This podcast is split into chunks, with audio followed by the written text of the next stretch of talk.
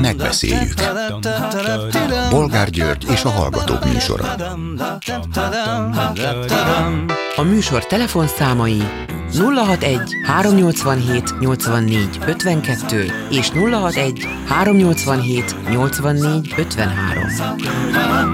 Jó napot kívánok a Klubrádió mikrofonjánál Bolgár György. Mai műsorunkban beszéljük meg, hogy elveszi a kormány a Magyar Orvosi Kamara jogait egy most előterjesztett sürgőséggel tárgyalt törvényjavaslatban.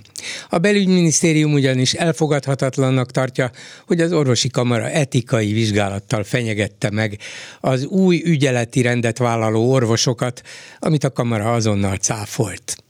Ennek ellenére a kormány azzal érvel, hogy a nyomásgyakorlással a biztonságos egészségügyi ellátáshoz való jogot veszélyeztetik, úgyhogy a megoldás pofa be, vagy beszélhettek, amit akartok, de nekünk nem lesz azt kötelességünk meghallgatni, és különben is nem lesz kötelező kamarai tagnak lenni, egyetlen orvos számára sem, úgyhogy a kamarának vége. Következő témánk, hogy rögtön két hazugsággal kezdte az új parlamenti ülésszakot megnyitó beszédét Orbán Viktor, nem mintha ez olyan meglepő volna. Az egyik, hogy most már világos szerinte, hogy a megemelkedett energiaárak nem térnek vissza a háború előtti idők szintjére. Márpedig dehogy nem, sőt, olyan szintre estek vissza, amilyenek a háború megindítása előtt fél évvel voltak. A másik, hogy Magyarországnak tavaly 4000 milliárd forinttal többet kellett kifizetnie az energia behozatalra, mint előtte. És ezt a pénzt Brüsszel vette ki a zsebünkből. Pedig dehogy is. Úgy hívják, hogy Oroszország. És senki nem kiabált neki, hogy hazudik. Miért? A miniszterelnök arról is beszélt, hogy támogatja Kína ukrajnai béketervét. Először is nincs béketerv, csak kínai álláspont van. Tessék megnézni a kínai külügyminisztérium honlapját. Arról, hogy tartsák tiszteletben minden ország szuverenitását, és fejezzék be a harcokat. De hogyan? Hát erre terv nincs. Másodszor akárhogy van, vagy akárhogy nincs, még Kína is jobb nekünk, mint a nyugati szövetség? Hol él, hol szeretne élni Orbán Viktor? Mi a véleményük továbbá arról, hogy még a Jobbik is azt kérdezte a parlamentben tőle, melyik négy magyar megyét adná át Putyinnak? Tényleg. Pláne melyik négy magyar vármegyét? És nem véletlen mondok vármegyét, ugyanis latinul szólalt fel Hiller István szocialista képviselő a parlamentben, mint mondta, hát ismét eljött a főispánok kora, lépést kell tartani a változásokkal, így felszólalásomat én is ennek megfelelően teszem meg. Olim lingua officialis dieti regni Hungárié, lingua latina fuit, et nunc, et nunc iterum tempus supremorum comitium venit. Locvere lingua latina iterum necesse et modernum est. Szóval szerintem nem kellene itt megállni, olyan széles az új feudalizmusba vezető út, annyi annyi lehetőség nyílik még, és végül az, azzal fejezte be, hogy azt hihetnék, hogy viccelődöm, de az a legszörnyűbb, hogy ez teljesen komoly. Így aztán rogo dominum ministrum seu secretarium rei publicé in more etatis novesi militer in lingua latina responsum dare. Arra kérem miniszter, illetve államtitkár urat, hogy az új korszakrendjének megfelelően hasonlóképp latinul válaszoljon. Kövér László házelnök figyelmeztette őt, hogy miután a hivatalos nyelv magyar, nem kérhet senkit arra, hogy latinul tegyen felszólalást, ő maga pedig nem is értett belőle egy szót sem. Aztán Rétvári Bence, a belügyminisztérium államtitkára nem latinul, hanem magyarul válaszolt, némiképp sértődötten, arról, hogy a liberálisok mindig mindenen csak gúnyolódnak, a nemzeti oldal pedig ezt tűri, és azért nevezte át Vármegyéknek a megyéket, és főispánoknak a megyei kormányhivatalok vezetőit, mert ezek történelmi elnevezések igen, mi büszkék vagyunk rá, igen, önök gúnyolni fognak érte, mondta Rétvári, ez a mi osztályrészünk, és tényleg sírva kell az embernek fakadnia. A gúnyolóknak nem állítottak szobrot, azoknak nincs szobor állítva, akik gúnyolódtak a főispánokon, vagy eltörölték a főispáni pozíciót, de kiváló főispánoknak, akik az életüket is adták Magyarországért, nekik vannak szobraik, mondta Rétvári. Hát jó, egy embert mondok, aki gúnyolódott a Vármegyéken. Azt írta például, hogy mit is írt, mit is írt, a Vármegyét ösmerem, hála Istennek, tele vagyok emlékekkel és Vármegyei rokonsággal. Tudom, hogy kikkel közigazgatnak bennünket a Vármegyében. Van egy pajtásom, akivel együtt hallgattam a jogot, és aki ötször volt a hülyén idegesek szanatér, szanatóriumában. Ma ez az úr, mert ma már úr, főszolgabíró, és talán holnap főispán lesz egyenesen. Nagy következetlenség volna a Vármegyétől és az új rendtől, ha nem csinálna belőle főispánt, majd így fejezi be be, mindent, minden el fog itt romlani egészen, de élni fog a Vármegye. A Vármegye, mely hűdajkája néhány szerencsés családnak, és vesszen az ország, mert ez igazán mellékes, de éljen, éljen a Vármegye. Írta Adi Endre. Hát neki van szobra, szerencsére. Még. És akkor még mindig egy kis múlt Csák János kulturális miniszter köszöntőjével nyitották meg a Horti által alapított vitézi rend bálját. Ők így ápolják a kultúrát, és apropó, a nagybőjt alatt mégiscsak lehet vigadni? Legalább a vitézeknek? Telefonszámaink még egyszer 387 84 52 és 387 84 53. Háló, jó napot kívánok! Jó napot kívánok, Zenger vagyok. Parancsoljon. Ezt hogy bírta így elmondani egy levegővel, én nem bírtam követni. Jaj, de kár, akkor elmondom lassabban. Ne, ne, ne. Köszönöm.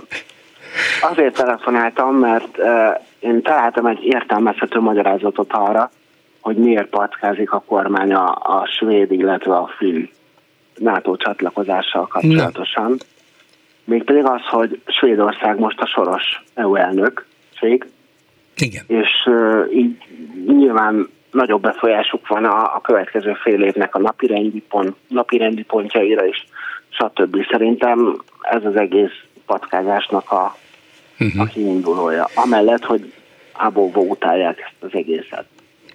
Igen, hát van ebben logika, és lehet, hogy van is ilyenfajta szándékuk, nem is hátsó Orbánéknak, de Svédország annak ellenére, hogy ő az Európai Unió soros elnöke, nem tudja befolyásolni a bizottságot és a tagállamokat, hogy elfogadják-e Magyarország tessék, lássék, meghozott Azt nyilván nem, azt nyilván nem de a napi rendi pontokra, a nüanszokba nyilván nagyobb hatásuk van, mint mondjuk Ausztriának Igen. jelen pillanatban.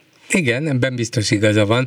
És gondolja, hogy a svédekből inkább ez a meghunyászkodó magatartás fog előbújni, nem pedig az, hogy tudod mit? Akkor én is tudok keménykedni. Én inkább arra a utóbbira satszolnék, tehát és remélem, hogy így fognak eljárni.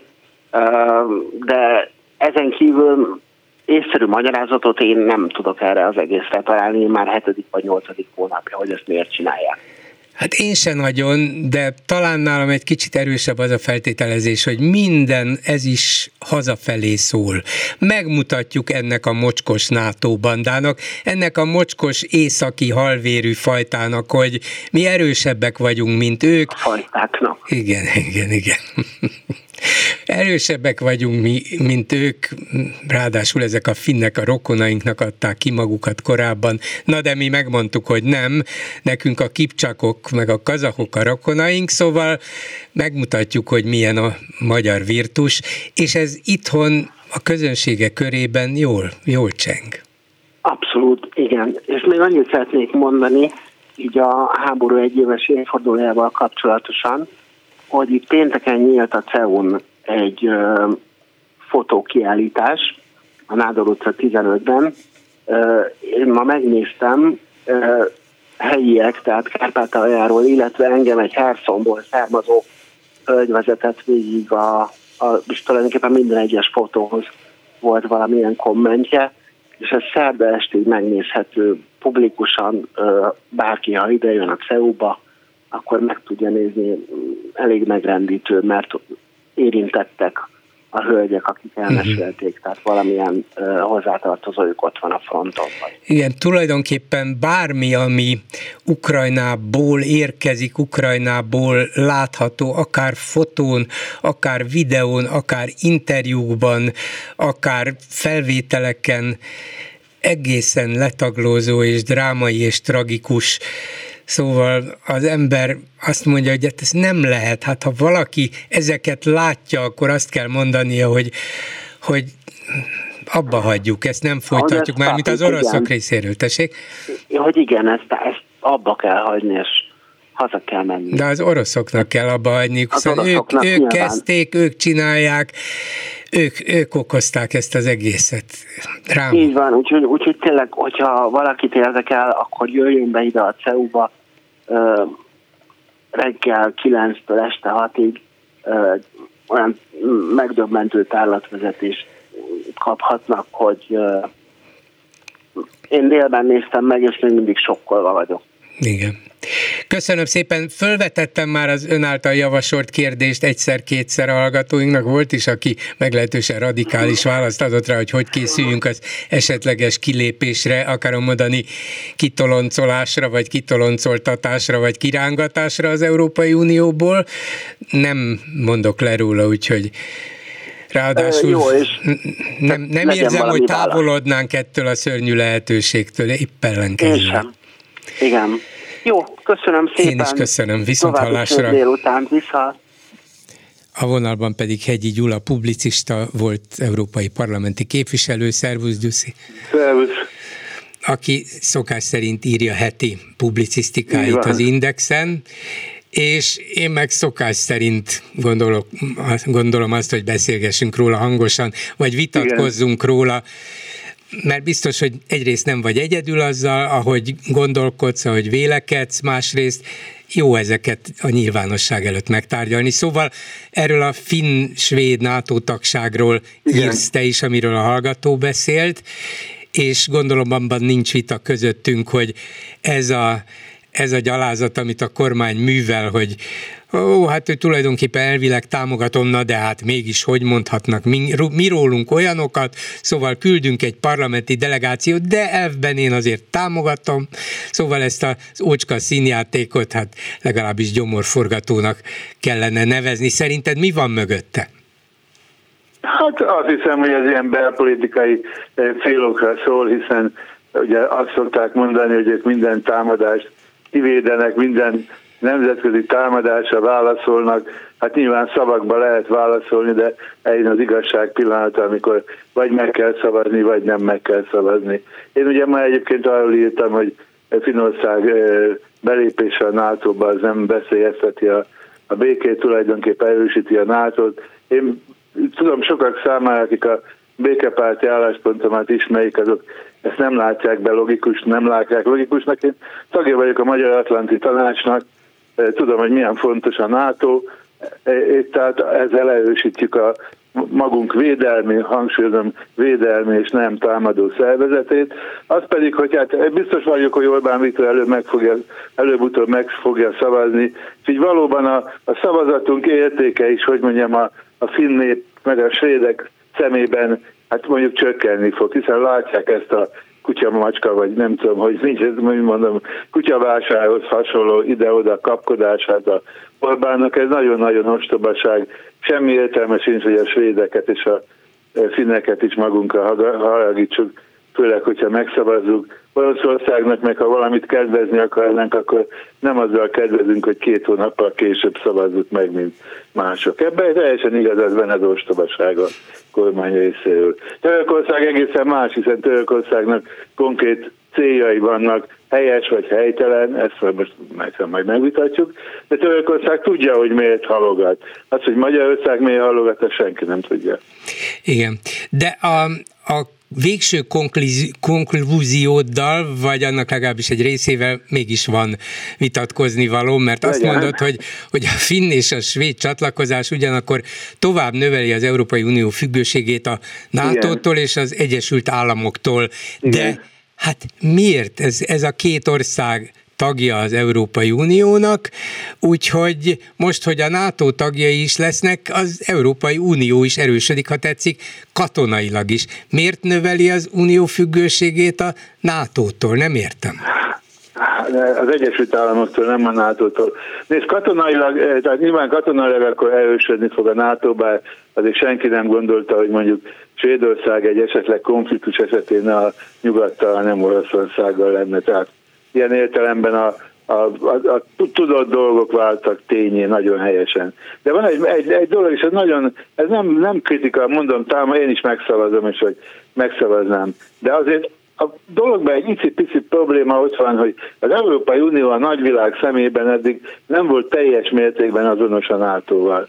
Tehát nagyon sok olyan humanitárius akciót tudott, környezetvédelmi akciót, rengeteg projektet, tehát nem igen van a világon fejlődő ország, ahol a, az Európai Unió ne lenne jelen nők megsegítésével, ivóvíz biztosításával, egy csomó-csomó nagyszerű dologgal. És a, a NATO és a EU túlságosan összemosódik a, az emberek szemében, akkor mondjuk egy példát, hogyha egy ország fél attól, hogy mondjuk a kormányát megbuktatják az amerikaiak, ahogy sok ilyen ország van, akkor az valószínűleg megy EU-s projektnél is azt fogja gondolni, hogy hát lehet, hogy ez csak egy ilyen katonai missziónak az előkészülete.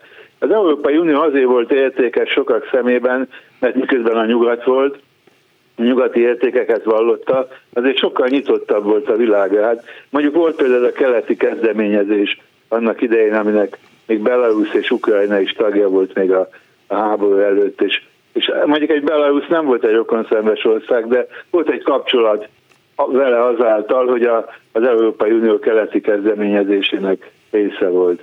Vagy hát ugyanúgy olyan ország, mint Azerbajdzsán, amit azért szintén nem tartunk egy virágzó demokráciának. De mondom, ez nem olyan kritika, hogy tragédia, csak ide, ide, ide alakulunk, ide hát ide alakulunk, de ennek egyetlen oka van, úgy hívják, hogy Oroszország. Megtámadott egy másik független európai országot, és ezért Európának és az Európai Unió különböző olyan, egyrészt a NATO tagoknak is, meg a NATOhoz eddig nem tartozott, de belépni akaró reménybeli jövőbeli tagoknak is össze kell zárniuk, mert különben nem tudják magukat megvédeni. Valószínűleg Olaszország, sőt, teljesen biztos vagyok, nem támadott volna meg más országokat, eh, szerette volna, hogyha Ukrajnával valamilyen módon eh, rendezi a vitáját, eh, hiszen azt a 14, ma már egyre többen mondják, hogy a 14-ben törött ki tulajdonképpen ez a háború, ami félbe maradt, aztán folytatódott. Ezen mind lehet vitatkozni.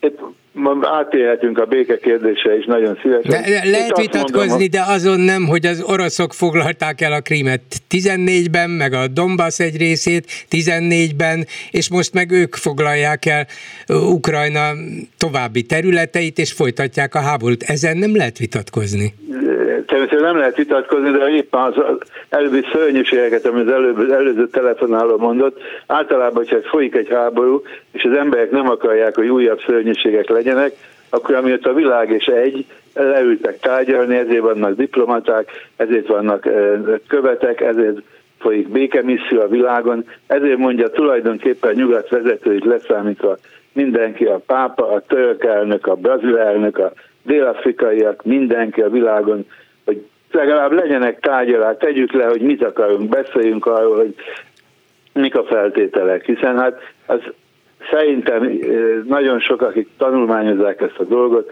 azok valószínűleg tartják, hogy jogos, vagy nem, jogosnak tartanák, és elképzelhetőnek, hogy nagyon sok területet Ukrajna visszakapjon. Az, hogy a Krimet önként Oroszország átadja, ez gyakorlatilag NATO tábornokok nyíltan nyilatkozatban mondták, hogy lehetetlennek tartják. Már pedig, ha valami lehetetlen, akkor még két-három évig folyhat még a háború, csak még iszonyabb lesz a vége. És amit mindig, mindig el, már másodszor is elmondtam, többször is elmondtam neked, meg leírtam, és borzasztó sajnálom, hogy akik Ukrajnával úgymond szolidárisak, azok ezt nem látják. Ennek a szegény országnak 91-ben 52 millió tagja, lakosa volt, 52. Jelenleg a ukrán kormány által ellenőrzött területeken kb. 25 millióan élnek. Hát borzasztó, szóval Tehát minden nap menekül, mindig olvassuk, hogy ide menekül 10 ezer ember, 20 ezer, 30 ezer. Ez egy végtelen folyamat. Közben ez az ország, ahol egész Európában a legalacsonyabb a termékenysége által. Gyakorlatilag egyáltalán eh, nem születnek gyerekek. Az ember fölteszi a kérdést, hogy meddig, meddig, med, med, med, meddig érdemes ezt a Igen, csak igen, mindennel egyetértek, csak amikor azt mondod, azt írod, hogy legyen béke, az azt jelenti, hogy Ukrajna, az ukránok emeljék föl a kezüket és adják meg magukat. Hát, a tűzszünet az nem felemelés. Hát, hát micsoda? Most elnézést kérek. Fölemelem, mondod, leteszem a fegyvert, és azt mondom, hogy tűzszünetet kérek. Hát ez csak kérni lehet, és az oroszok nagy lelkűen esetleg azt mondanák rá, hogy na jó, hát akkor legyen. Hát nem tudom, általában most tényleg, most nagyon őszintén beszélek, mert engem is, engem legjobban azért tartom tragikusnak, hogy a magyar gondolkodás is mennyire, a baloldali gondolkodás is mennyire eh, szétszakad ebben a kérdésben. Hát ott van ez a Ciprus. Tulajdonképpen a ciprusi görögöknek teljesen igazuk volt. 74-ben mégis abba hagyták a harcot, mert rájöttek, hogyha minden ciprusi görögöt megölnek, akkor nem elég, hogy akkor hiába tartanák meg az országot, hogyha nem maradott ember. Tehát azért kötöttek Cipruson egy békét, Észak-Korea, Dél-Korea között. Gondolom, ők se voltak lelkesek, amikor megkötötték a fegyverszünetet, a békét. Vagy mondjuk Izrael kivonult Gázából, a, a palesztin nagyon sok arab ország meg ismerte Izrael függetlenségét olyan területekre, amelyek valaha arabok voltak. Hát amelyet nézünk körül a világon, mindenütt azt látjuk, hogy mindenütt született egy területi megállapodás, és számomra teljesen érthetetlen, hogy, hogy a nyugat úgy csinál, mintha nem is tudná, hogy létezik diplomácia. Hát. De hát egyrészt biztos nem, nem így csinál, hiszen tárgyalnak hát is. Persze, a CIA tárgyal az oroszokkal. Hát, mások is, meg a francia elnök is, meg a német kancellár is, hát tudjuk, hogy tárgyalnak, de hát egy dolgot biztos, hogy nem tehetnek. Nem mondhatják azt Ukrajnának, hogy add meg magad, mi ugyanis mostantól nem támogatunk téged. És ez Koreában sem úgy volt, hogy Amerika föladta volna Dél-Koreát, azt mondja, nem támog, vigyék a kommunisták, kínaiak, meg az észak-koreai kommunisták vigyék, nem vitték. Persze, hogy lett egy idő után egyfajta olyan állapot, egy olyan padhelyzet, ami, amikor nincs más, nincs tovább, tűzszünet van, vagy örök tűzszünet, vagy egy másik fajta béke.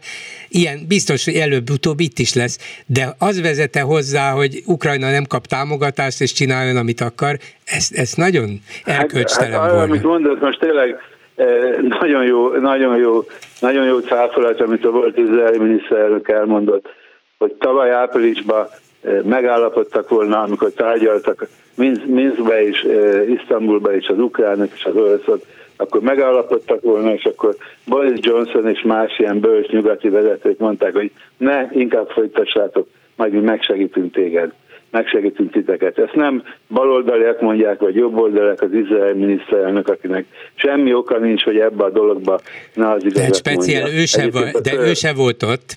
Ő se volt ott, hát mi volt se ott, voltunk hát ott, és lehet, hogy Johnson úgy mondta, hogy, hogy ha azért hagynátok abba, mert attól tartotok, hogy mi nem fogunk támogatni benneteket, akkor nyugodjatok meg, mert Nagy-Britannia is, Amerika is, Európa is támogat. És így is van, és hát- az ukránokon múlik most is. Hát ha ők nem bírják lelkileg, fizikailag, erővel, mindennel, elszántsággal, akkor azt fogják mondani, hogy nem bírjuk. Hát igen, igen, csak az még sokkal még rossz, sokkal rosszabb lesz, mint most, és a dolgok jelenlegi állása szerint még még inkább a oroszok érdekeit fogja szolgálni. Nem gondoltam volna sose, hogy, hogy egy jobbikos fogja megkérdezni a kormánytól vagy a miniszterelnöktől, hogy ön melyik négy megyét adná oda Putyinnak. Hát ez a dolog hát. lényege. Hát oda, odaadnánk? Vagy oda kellene? Magyarország ráadásul sokkal rosszabb helyzetben van. Itt aztán tényleg napok alatt eldőlne a dolog, föl kellene tenni a, a harcolóknak a karjukat, de, de Ukrajnában de, de, nem ez a helyzet. De hát ez az egészet, ön ne haragudj, de hát Magyarország annak idején sajnos mindannyiunknak tragédiának számít, de el, föladta Erdélyt azért, hogy a Magyarország, mint független állam meg, meg tudjon jelenni. Egyébként mindig csodálkozom azon, akik akik ezt a párhuzamot nem látják, hogy Magyarország azért él békében a szomszédaival, sajnos, már az olyan, hogy szomszédaival békénél, de ennek is egyszer egy kompromisszum volt az ára. Ausztria ahhoz, hogy független állam legyen, meg kellett szabadulni, el kellett engedni a déltiót. Tele van a történelem ilyenekkel, tehát teljes okonszervem az ukránokkal, és valóban minden nap nézem azt, hogy milyen szörnyűségek történnek. De attól, hogy egy Donetsk nevű város, ami 500 éven át orosz volt, és 20 éven át ukrán, hogy ez most olyból orosz lesz, az miért lenne a világ legnagyobb tragédiája? De az ő ez dolguk, az, hogy ne... eldöntsék. Az ő dolguk. Jó, de hát hogy valamilyen módon, hogyha fegyverek mellett azt mondanák neki, hogy barátaim, nincs, nincs végtelen fegyverellátás. Egyébként a dolog szerintem ki fog lassan fulladni, azon egyszerű oknál fogva, hogy a világ nagyobbik része, és ez mindenütt tapasztalható, az emberek kereskedni szeretnének, élni szeretnének, és az, hogy a 35-40 nyugat-európai ország, nyugati ország lassan semmi mással nem foglalkozik. Minden politikai, gazdasági, pénzügyi megbeszélésnek egyetlen témája van, határolódj el Oroszországtól, itt érd el, határolódj el. Hadd mondjam tényleg, hát nincs progresszívebb afrikai ország, mint Dél-Afrika. Legyőzte az apartheidet, de a fehéreket nem űzte el, ott ülnek a kormányban. Ezekben a napokban is zajlik a dél-afrikai, kínai, orosz hadgyakorlat a dél-afrikai tengereknél. Egy éve Dél-Afrika, ugyanez a kormány még elítélte a inváziót helyesen, az orosz inváziót. Most megkérdezték a miniszterasszonyt, megnéztem, olvastam dél-afrikai tévén is, a lapokban, internet segítségével, hogy most miért gondolkodik másért. Mondta, hogy azért, mert az az egyszerűs mennyiségű amerikai fegyver vagy nyugati, ami oda megy, a háború eszkalációját vetíti előre, és ezért Dél-Afrika már nem Oroszországot ítéli el, hanem inkább Amerikát azért, hogy teremtsen már békét, mert ez a, még az dél-afrikaiaknak is az az érdeke, hogy hajózás legyen, meg béke legyen, és ne folytatódjon végtelenül ez az egész. Hát igen, hát csak Dél-Afrika kicsit, igen, csak Dél-Afrika igen. kicsit messze van Oroszországtól. Lengyelország, Románia, Magyarország, a balti államok nagyon közel, és ráadásul történelmi tapasztalataik is vannak az orosz birodalmi előre nyomulásról. Hát akkor az legyen a végeredmény, hogy hát Istenem, az erősebb, erősebb, az erőszakosabb, a hódító győzzön, mi pedig megadjuk magunkat, és majd meglátjuk, hogy mi lesz. Kérdés, ami, tulajdon 91 óta nincsen igazán rendezve, széthullott a Szovjetunió. Hát hogy került a Krím tehát úgy, úgy, úgy, hogy, Orosz, úgy, hogy Oroszország áldását adta rá, és úgy, hogy Ukrán... Hát, de igen, igen, de, de, Ez nem jó címek. De az, de Oroszország a Szovjetunió szétesése után jóvá hagyta Ukrajna és a többi Szovjetunióról levált ország köztársaságta a köztársaság függetlenségét. Ez mégiscsak egy nemzetközi jogilag érvényes aktus. Nagyon mélyen belemennénk, de nem érdemes ebben nagyon mélyen belemenni.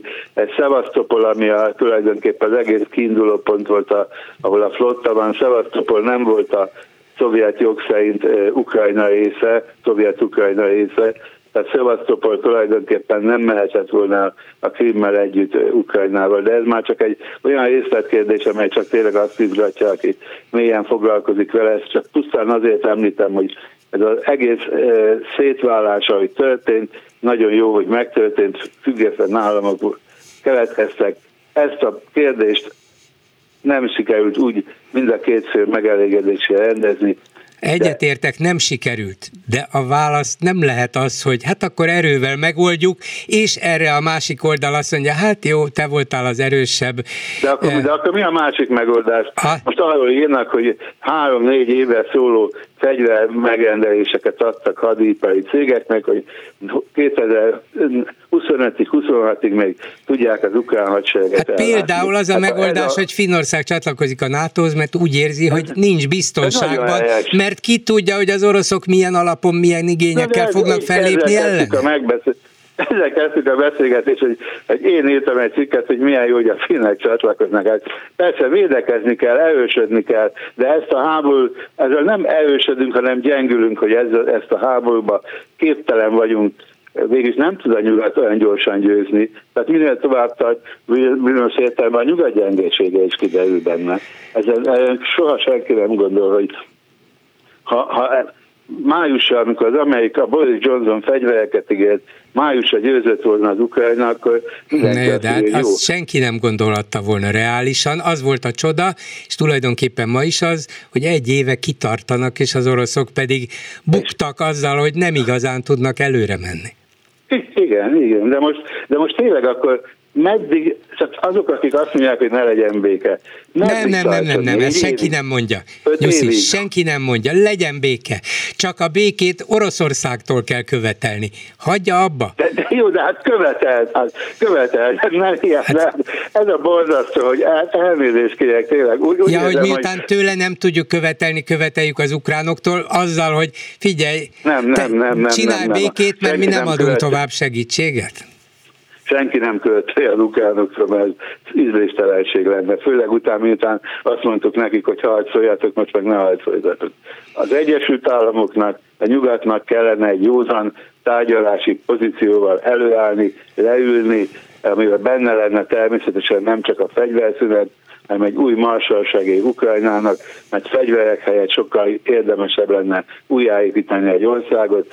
E, e, voltak is javaslatok egyébként, ez egy valamit el kellene kezdeni tárgyalni arról, hogy hogyan lehet befejezni, hogyan lehet Ukrajna új határait garantálni, hogyan lehet Ukrajnát újjáépítani. Előbb-utóbb úgy is ez lesz, mert hát, vagy, vagy pedig tényleg igazi háború lesz. És amikor már olyanokról beszél a litván politikus, hogy litván hadsereg esetleg mégiscsak menjen be Ukrajnába, igen, csak akkor esetleg meg az orosz hadsereg meg támadást intéz egy NATO ország területe ellen. Jó, hát hülyeséget minden oldalon mondanak, ez is a marhaságok hát közé tartozik. Azért persze. Nem nyugtalanít, ez engem nyugtalanít. Hogy ne, hát Litv- Litvánia azért ne nyugtalanítson.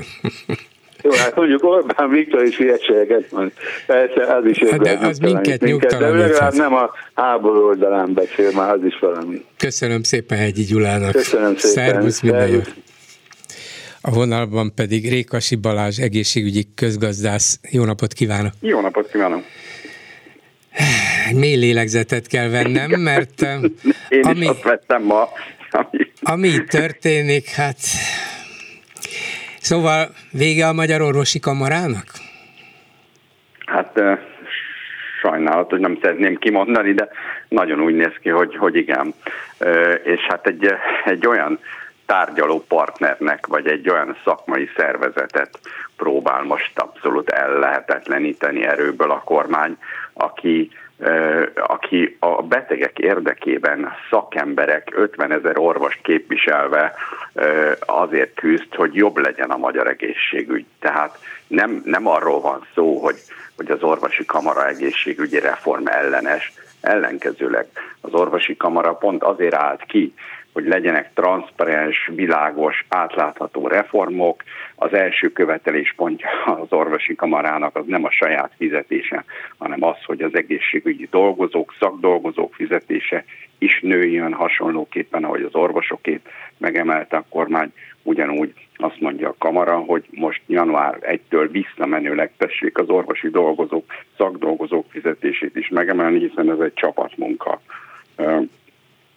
és, és most ebben szemben ugye az egészet, hogy, hogy, hogy, hogy vissza, vagy értsék a hallgatók is, ugye arról van szó, hogy a, a, az egészségügyi reformok érdekében a kamarának a küldött közgyűlése egyhangon amellett szavazott, hogy valamilyen módját adni kell a tiltakozásnak a jelenlegi változtatásokkal szemben, egy transzparensebb és átláthatóbb, közösen megbeszélt szakmai célok kellenek, és az volt a tiltakozásnak a lehetősége, hogy felhívta a házi orvosokat, hogy a házi orvosok ne írják alá a országos mentőszolgálattal való ügyeleti szerződéseket. De senkit nem fenyegettek meg, hogyha aláírod, akkor ez meg ez lesz, nem. mert nem is tehették meg egyébként. Igen, ehhez képest a kormány ezt félreértette, és azt mondta, hogy az orvosi kamara túllépte a hatáskörét,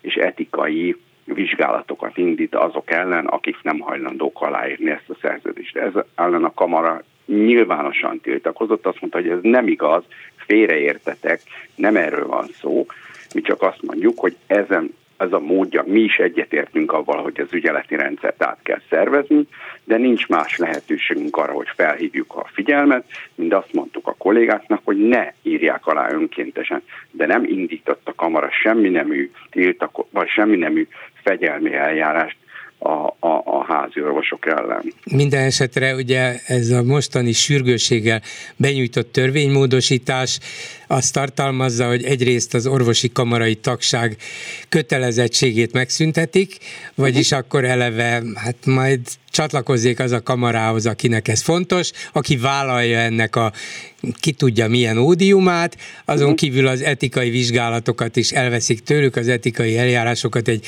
bizonyos egészségügyi tudományos tanácshoz helyeznék át. Szóval lényegében az orvosi kamara befolyását, hatását próbálják erőteljesen korlátozni. Hogyha megszűnik a kötelező kamarai tagsága az orvosoknak, akkor van arról valamilyen becslés, elképzelés, hogy az orvosok hányad része fog ehhez csatlakozni, és ha csak egy kisebb része, akkor ez azt jelenti, hogy az orvosi kamarát már nem igazán kell számításba venni semmiben? Hát itt erről van szó, igazából az utolsó mondat a lényeg, hogy volt, van egy, egy olyan szakmai szervezet, amely benne él az egészségügy mindennapjaiba, tudja, hogy mik a problémák, és azért szeretne dolgozni, hogy jobb legyen az, egészségügy. Ebben szemben van a kormány, amely meg azt mondja, hogy kedves orvosok, ne szóljatok bele, mi jobban tudjuk, hogy hogyan oldjuk meg az egészségügyet, és mi majd megmondjuk. Ez az a példa jutott eszembe, mint amikor a vakbácsit átkíséri az úttörő a, a, a zebrán, az más kérdés, hogy a vakbácsi nem akart átmenni a zebrán, Hát igen. E, e, a, olvasom is, hogy Kincses Gyula, az orvosi kamara elnök egy sajtótájékoztatón közölte nem sokkal ezelőtt, hogy a belügyminisztérium közleménye miatt hitelrontásért pert fognak kezdeményezni, mert a közlemény valótalan állításokat tartalmazott. Hát ezt lehet, hogy meg is nyerik majd két év múlva, de addigra a kamarát kibelezik, nem? Igen, abszolút, és hát ezt, fogjuk már föl, hogy hogy itt nem arról van szó, hogy most a kamara a fő ellenség, és el kell takarítani az útból, és mi tudjuk azt, hogy merre kell menni. Hogy szeretnénk bármi változtatást elérni, anélkül, hogy meggyőzzünk az abban lévő szereplőket, hogy igenis mi tudjuk, hogy mi az irány. Tehát ha én valami változtatást el akarok érni az én kis saját baráti társaságomba, cégembe, sakárhol, bárhol, akkor a benne lévő szereplőket próbálom meggyőzni, és nem azt mondom, hogy hú, ti nem beszélhettek egymással, elveszem tőletek a telefonotokat, vagy szét ö, ö, nem ülhettek össze, nem beszélhetitek meg, nem lehet véleményetek, majd én megmondom, merre kell menni.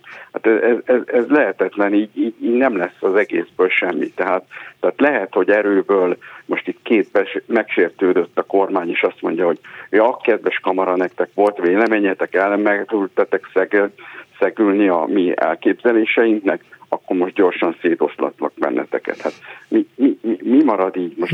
Mar- van az orvosi társadalomban valami olyan fajta, hát nem is hangulat, inkább elszántság, hogy hát azért velünk nem lehet így bánni, lehet, hogy én amúgy mm, tulajdonképpen szeretem is ezt a kormányt, meg nekem Orbán Viktor többé-kevésbé szimpatikus is, mert meg nagyon emelte a fizetésemet is, na de azért így elbánni velünk. Szóval ki, vannak olyan ah, ezrek, akik értem. azt mondják, hogy ebből elég? Nagyon nehéz kérdés, és értem a kérdést. Mindig nagyon nehéz egy ilyet felmérni. Én személy szerint olyanokkal vagyok körülvéve, és olyanok a barátaim, akik, akik hangosak, és van véleményük, és szószólak, és a közérdekébe szeretnének tenni. Tehát az én első reakcióm az az lenne, hogy igen, természetesen vannak. Másik oldalról azért tudjuk, hogy, hogy, hogy, hogy az orvosok is a, szeretnek a mindennapi betegellátási dolgaikkal és a saját kis életükkel foglalkozni. Lehet, hogy azt mondják, hogy ja, oké, okay, hát nincs kamera, jó, hát akkor nincs kamera, majd én leszek, és aztán utána majd évek múlva fogják észrevenni azt, hogy, hogy ja, egy belügyminiszter mondja meg nekem azt, hogy én akkor holnaptól én nekem hol kell dolgoznom, és, és, és hány órát, és átvezényelnek máshová, és nincs, aki megvédjen. Tehát tehát ha, ilyen ha mégis lennének néhány ezren, akik azt mondanák, hogy én tiltakozni akarok, Igen. akkor ezt egy orvos hogy tehetné meg?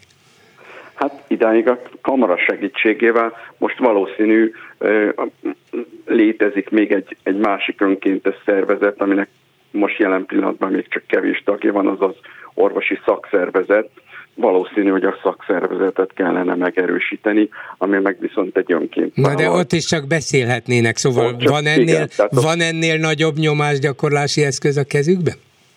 Mint a kamara.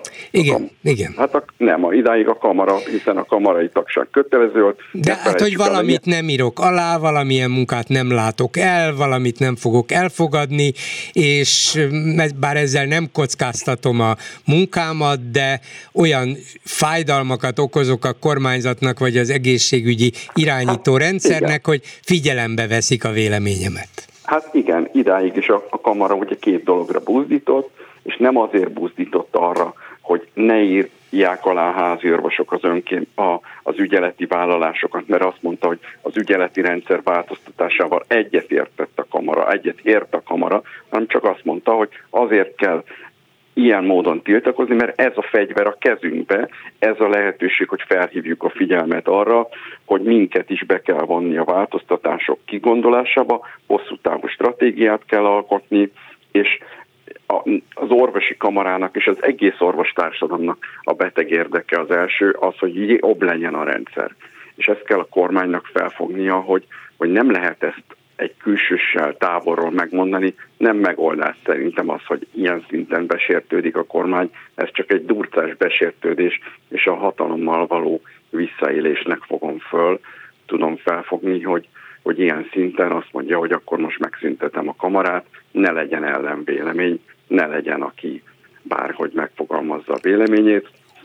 Én változatlanul hiszek abba, hogy az orvosok most, ahogy egységesen például Győr-Sopron megyében tudjuk azt, hogy nem írták alá a házi orvosok a, a, az ügyeleti rendszerről. Én hiszem azt, hogy, ilyen módon ez ki fog tartani orvosok körében ez az, ez az ellenállás, hiszen ők tudják azt, hogy milyen leheterheltséggel, milyen nehézségekkel élünk együtt nap, mint nap az egészségügyben. Köszönöm szépen Rékasi Balázs egészségügyi közgazdásznak, minden jót, viszont hallásra. Viszont hallásra. Háló, jó napot kívánok! Jó napot kívánok, én meg dr. Leocki Gergely vagyok, orvos, és rögtön így melegébe szeretnék is hozzászólni a Rékasi úrnak a mondandójához. Én nem értek vele, sem vele egyet, sem önnel, bolgár úr, hogy vége lenne a Magyar Orvosi Kamarának. Én, mint orvos, ugye tagja vagyok jelen pillanatban, minden orvos kötelező, hogy tagja legyen a Magyar Orvosi Kamarának. És ez ugye egy törvénytervezet, amit ma bocsájtott a belügyminisztérium, illetve a maffia, mert ez nem kormány, aki rabolja az országot 13. éve. És ez egy tervezet. Hogyha ebből a tervezetből törvény is lesz, ugye az áll benne jelenleg, én elolvastam mai napon, hogy azok, akik szeretnének a Magyar Orvosi Kamarának tagjai maradni, azoknak kell egy nyilatkozatot tenni a Magyar Orvosi Kamara felé.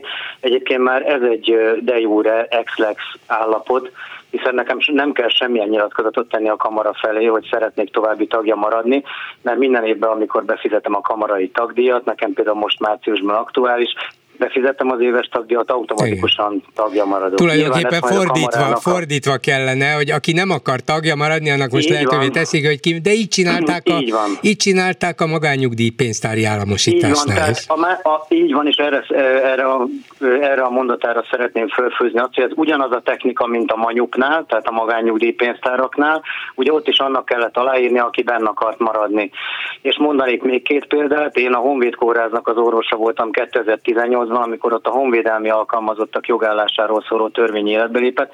Én ott közalkalmazottként dolgoztam, és nem írtam alá az új jogviszonyt, ami egy honvédelmi alkalmazotti jogviszony lett volna, gyakorlatilag egy katonai jogviszony, és 18. december 31-én úgy szönt meg a jogviszonyom, hogy se én nem mondtam föl, se a munkáltatóm, aki a kórház orvosigazgatója volt, nem rugott ki, hanem 19. január 1-ével megszűnt a jogviszony, illetve még nem is így történt, hanem átalakultam honvédelmi alkalmazottá szilveszterkor, új évre, nulla óra, nulla perckor még közalkalmazott voltam, nulla óra egy másodperckor pedig már honvédelmi alkalmazott, de mivel januárban sem írtam alá a továbbiakban, január 25-én megszűnt a jogviszonyom a törvény erejénél fogva. És ezt másodszor akkor alkalmazta ezt a technikát a maffia, mert én nem hívom őket kormánynak, mert ez egy maffia rendszer, amikor 2021. március 1-én az egészségügyi szolgálati jogviszonyt, amit én csak rabszolgálati jogviszonynak hívok, ugyanezzel a módszerrel zsarolta bele, akkor már az összes egészségügyi dolgozott, aki még közintézményben dolgozott. Tehát volt egy próba a Honvéd kórházból, 4000 dolgozóból körülbelül 60-an nem írtuk alá, én voltam az egyik, és utána ott megcsináltak ezt 4000 emberrel, és utána körülbelül másfél év múlva pedig megcsinálták nagyjából 120 ezer emberrel. Mindkét alkalommal egyébként körülbelül 5-5 százaléka nem írta alá a kollégáknak. Én most is, és ugye most itt a harmadik dolog, a házi orvosokkal, most itt nagyon helyes, hogy a házi orvos kollégák most így győr nevelet felkap, hogy ott senki nem írta alá. Ugye holnap után március 1 gyakorlatilag nem lesz házi orvosi ellátás, legalábbis ügyeleti ellátás Győrben, és a Győri és Moson-Magyaróvári kórház képtelen lesz ellátni azt a plusz teret, ezt látatlanba merem mondani, amit, ami ezáltal ott nem is a sürgősségén, hanem egy külön épületet, ahogy olvastam, különítenek el, de nem fogják bírni, ez egyszerűen képtelenség. És egyetértek a Magyar Orvosi Kamarával, mint magyar orvos, hogy egyszerűen nem szabad ezeket aláírni, mert ezek ex-lex dolgok. Tehát nekem a kamarával van jogviszonyom, tagja vagyok egy cégnek, gyakorlatilag a kamarának, nekem nem kell semmilyen papírt pluszba beküldenem, vagy megerősítenem, hogy én tag akarok maradni. Én most márciusban is befizetem az éves tagdíjakat, és én tag maradok, függetlenül attól, hogy egy bűnöző mafia szervezet milyen úgymond törvénynek mondott dolgokat hoz. Tehát ezt most már sokat szóra akarja csak az egészségügybe játszani, de ugyanez a tanárok, pedagógusok kapcsán ez a maffia szervezet, tehát egész egyszerűen ezzel az a megoldás, hogy ebben nem veszünk részt. Tehát bármit, amit a, amit a központi akarat akarna, hogy írjunk alá, vagy egyezzünk bele, nem szabad, de egyébként ott van az ex dolog, de mondom ezt a kamara jogászai biztos jobban ki fogják szőrözni, mint én, mert én jogász nem vagyok, orvos vagyok, de azért értelmiségi vagyok, tehát tudok olvasni és tudok gondolkodni, hogy egyszerűen ez a törvény ez nem is vonatkozhat a kamara és az orvosok közötti, tehát köztem, mint orvos és a kamara közötti jogállást nem befolyásol befolyásolja, nem tudja megbontani, nem tudja hatályon kívül helyezni. Én remélem, mit, hogy ilyen mit gondol, hogy, menni majd a kamara. Mit gondol, hogy lesznek elegen az orvostársadalomban, akik úgy hát, gondolkoznak, mint ez, ön? Hát ugye azt most megtudtuk három évvel, vagy most nem három, bocsánat, két évvel a rabszolgált jogviszony, tehát körülbelül 30 ezeren vagyok a rendszerben, ezt is Takács Pétertől tudtuk meg, aki egyébként évfolyamtársam volt a Szemmelweis Egyetemen, én is egyidős vagyok Takács Péterre, én 44 leszek most márciusban, és ezt is tőle tudtuk meg egy elejtett megjegyzésben, amikor két és fél órán keresztül tárgyalt ugye a kamarával, és az még nyilvános, az nyilvános volt. Ugye sajnos a kamarának a küldött közgyűlése az nem volt nyilvános, én nem tudtam ott lenni, nem tudtam online követni, tehát én azt gondolom, hogy, hogy a számuk, én arra számítok, realitás az sajnos, de bízom benne, hogy most többen leszünk. Hogyha 30 ezernek veszem az 5%-at, a 10% a 3 ezer, tehát nagyjából ilyen 1500-2000 orvos lesz valószínűleg olyan tudatos, mint én, hogy bemegy a kamarai adott területi szervezethez, és mondjuk ha meg kell tenni azt a nyilatkozatot, megteszi, hogy igen, én továbbra is a kamarának a tagja szeretnék maradni, mert ez egy olyan védernyő szervezet, egy olyan cég, minden más szakmánál is, nem csak az orvosoknál, ami az érdekeinket képviseli. Arról nem beszélve, hogy arról nem beszél ez a bűnöző szervezet, hogyha mondjuk valaki nem írja alá és eltelik a 30 nap és bekerül, nem tudjuk minek a hatájára, mert a törvény tervezet ugye úgy szól, ami ma jelent meg, hogy majd ők valamilyen szervezetet, ami az egészségügyért felelős miniszter, tehát Pintér Sándor alá fog tartozni, vagy Takács Péter alá, nem tudjuk, hogy egészségügyi minisztérium nincsen, ezt is kifogásolhatna a kamara, ezt meg én nehezményezem, hogy a kamara nem kifogásolja, hogy ha nincs egészségügyi minisztérium, olyanokkal nem tárgyalunk, akik az egészségügyhöz nem értenek. Már pedig Pintér Sándor nem ért hozzá, és a mai törvénytervezet így fogalmaz, hogy az egészségügyért felelős miniszter alatt lesz valamilyen szervezet, de nem tudjuk ebben a pillanatban, hogy milyen, ahova majd átkerülnek azok az orvosok, akik nem lesznek esetleg olyan tudatosak, mint én. és akkor azokkal például azt, amit decemberben terveztek, hogy mondjuk ha valaki csak magánban dolgozik, akkor öt évente három hónapot el kell tölteni a közegészségügybe, hogy meghosszabbítsák a, a működési nyilvántartási számát, tehát a működési engedélyét. Mondjuk majd nem öt év alatt három hónap lesz, hanem egy év alatt három hónap. Tehát azt, amit decemberben be akar, át akartak tolni rajtunk, vagy le akartak tolni a tolkunkon, most két legyet ütnek egy csapásra, sőt hármat, mert ha mondjuk az lesz, amit én mondok, hogy 2000 ember marad a kamarába, és 28 ezer meg nem lesz olyan tudatos, mint én, akkor a következő húzás az lesz, hogy azt mondják, hogy hát ez már alig képvisel embereket, meg is szüntetjük ezt a kamarát. Tehát ez a veszély. Igen. Tehát a realitás az sajnos ez az elmúlt három év, három-négy év tapasztalatából, én csak nagyon bízni tudok benne, és innen is biztatok minden orvos kollégát, hogy egyrészt sem, semmit ne írjon alá, amit úgymond ez a kor, magát kormánynak csúfoló maffia szervezet küldene neki e-mailbe, postai úton, bármi úton, másrészt pedig, hogyha meg kell tenni azt, hogy akár e-mailbe, akár menjen, be kell menni a helyi magyarorvosi kamarai szervezeti helyre, akkor menjen be és tegye meg a nyilatkozatot, hogy ő a Magyar Orvosi Kamarának tagja szeretne maradni. Ha kikerül a kamara védernyője alól, nem tudjuk ebben a pillanatban, hogy hova fogják betagozni a kollégákat, de egy biztos, hogy Orbán Viktor és Pintér Sándor alá közvetlenül, és utána azt csinálnak velük, amit akarnak. Köszönöm, Tehát doktor úr. Rabszolg, rabszolgálati jogviszony. Rabszolgálati jogviszony, Igen, van. És nagyon szeretném még egy záró gondolat, hogy nevén nevezzük a dolgokat. Tehát ez nem egy kormány, ez egy maffia szervezet, ez nem szolgálati viszony, ez egy rabszolgálat, és itt zsarolás folyik. És ez a mai tervezet nem a házi orvosi kollégáknak a a nem aláírására válasz, ezt is a sajtó nagyon rosszul hozta el, legalábbis még a mai napon mhm. biztos lesznek ennek még utózöngéi. Ennek semmi köze nincs a házi orvosok azon tiltakozásához, mondjuk Győrmoson Sopron megyébe, hogy ők nem írták alá az őket is ö, hátrányos. Tehát ez most az ő rabszolgálati törvényük, amit két évvel ezelőtt a klinikusokkal megcsináltak, most meg akarják csinálni az alapellátókkal és nagyon helyes, hogy nem írták alá, mert nem is kötelezhetik őket. Erre ezt is nagyon jól mondja egyébként a kamara és a kamarának a jogászai. Köszönöm még egyszer, doktor úr. Igen, remélem, hogy lesz erejük. Minden jót, viszont hallásra. Viszont hallásra. Megbeszéljük. Bolgár György és a Hallgatók műsora. A műsor telefonszámai 061 387 84 52 és 061 387 84 53. A telefonnál pedig Pogácsa Zoltán közgazdász, szociológus, egyetemi docens. Jó napot kívánok! Aki a közeljövőben egy beszélgetés sorozat egyik állandó résztvevője lesz, együtt egy domonkos szerzetessel, Baric Sarolta Laurával, mégpedig azért, hogy valamiféle hidat építsenek az árkok fő, fölé, hogy megpróbálják megérteni egymást, és megpróbálják megmutatni az érdeklődőknek, meg a társadalomnak, hogy lehetségesek értelmes viták, érvelések arról, hogy merre menjünk, hogy, hogy éljünk, hogy gondolkodjunk. Szóval nekem tetszik a dolog, de hogy, hogy került ebbe bele?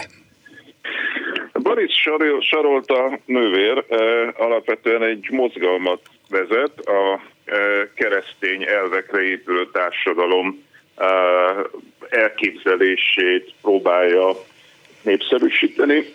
Rengeteg cikket ír a sajtóba, rendezvényeik vannak, az igazi még kereszténységre, szeretetre, empátiára építő kereszténységre építő társadalomnak a propagandistája ő, nagyon aktív, és egyszer megkeresett.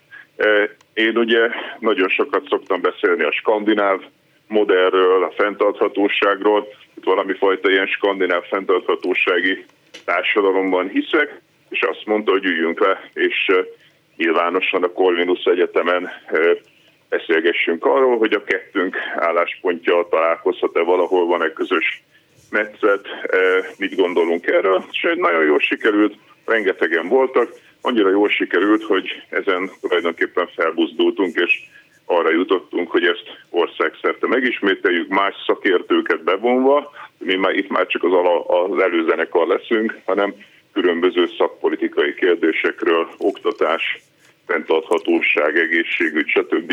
fognak a két oldalról szakértők beszélgetni egymással, és az a cél, hogy megpróbáljunk egy olyan közös nevezőt találni, ahol a konzervatív keresztény megközelítés találkozik egy ilyen skandináv. Mi a, igen, mi a másik oldal, vagyis mi ez a bizonyos keresztény, konzervatív gazdaság és társadalompolitika? Hát erre azt mondanám, hogy jöjjön el, aki erre kíváncsi ezekre a rendezvényekre. De hát Talán hát ugye, ha most elmondja, akkor többen elmennek rá. Hát nézd, én azt gondolom, hogy ahogy a mondjuk bármilyen elvekből ki lehet egy pozitívabb világképet olvasni, ugye azt gondolom, hogy a kereszténységből is ki lehet. Ott alapvetően egyetértettünk nagyon sok mindenben Laura nővére, hogy itt az emberi méltóságra kell építeni, az ember kiteljesedésére, tehát a kereszténységnek is az a világképe, hogy minden ember egyenlő, azokat hozzá kell segíteni ahhoz, hogy lehetősége legyen tanulni, egészségben élni, és egy olyan társadalmat kell létrehozni, ahol a közösség lehetővé teszi a tagjai számára, hogy ezeket méltósággal teljesítse. Nagyon-nagyon meglepően sok átfedés volt a kettő uh-huh. gondolkodása között. De hogy világos legyen a hallgatóink számára, meg talán az én számomra is, ez a fajta keresztény konzervatív mondjuk világkép, vagy világfelfogás nem egyezik azzal, amit Orbán Viktor és kormánya mond a saját, szintén keresztény konzervatív világképéről. Én, én a saját véleményemet tudom erről mondani, szerintem nem egyezik, tehát természetesen meg kell hallgatni azt, hogy Laura nővér és az ő szakértői szerint, erről fog szólni részben a beszélgetés sorozat, hogy az az ország, amilyen ma Magyarország, az miben teljesíti ezeket az elveket, miben nem teljesíti, hogyan lehet ezt jobbá tenni. Pont erről szól ez a beszélgetés sorozat, hogy ezt feldolgozzuk adatokkal, elemezvén a magyar folyamatokat, hogy mit kell tennünk ahhoz, hogy ez teljesüljön. Uh-huh. Csak úgy de mégiscsak hát ugye a nővér is egy, egy olyan ember, akinek megvan a véleménye, nyilván megvan nagyon határozott világképe, de hát nincs döntéshozói szerepben, nem formálja a magyar gazdaság és társadalompolitikát, ellenben a kormányban vannak olyanok, akik tizenvalahány éve, igen, valaha például Varga Mihály jelenlegi pénzügyminiszter, vagy bárki a kormány gazdasággal foglalkozó vezetői közül hívta önt akár nyilvános, akár nem nyilvános beszélgetésre, hogy Pogácsa úr maga elég határozottan képvisel egy másik oldalról jövő véleményt, beszélgessünk? Abszolút, igen. Volt, volt Na. nyilvános vitám Varga Mihályjal is, nagy Mártonnal is többször De jó. volt. Látja, Voltak ilyenek. Nem vagyok tájékozva. Én azt gondolom, hogy egyébként Milyen ön volt? is, ön is szívesen látná Laura nővére. Én azt gondolom, hogyha ön is meghívná a műsorába, és őtől lekérdezze meg azokat a mhm. kérdéseket, amiket az előbb talán feltett. Szerintem nagyon szívesen lenne Jó, egy ilyen meg fogom tenni. És például egy ilyen Varga Mihály Pogácsa Zoltán beszélgetés miről szólt? Hát ez például az eltének a nagy aulájában volt sok-sok száz diák előtt, és elmondtam kritikusan a véleményemet a magyar kormányról. Varga Mihály elmondta, hogy szerinte az miért jó, és diákok kérdezhettek erről szól. Jó, hát bár így lenne, úgy általában és normálisan mindenben, de tudjuk, hogy nem így van. Örülök, hogy ezek szerint vannak kivételek.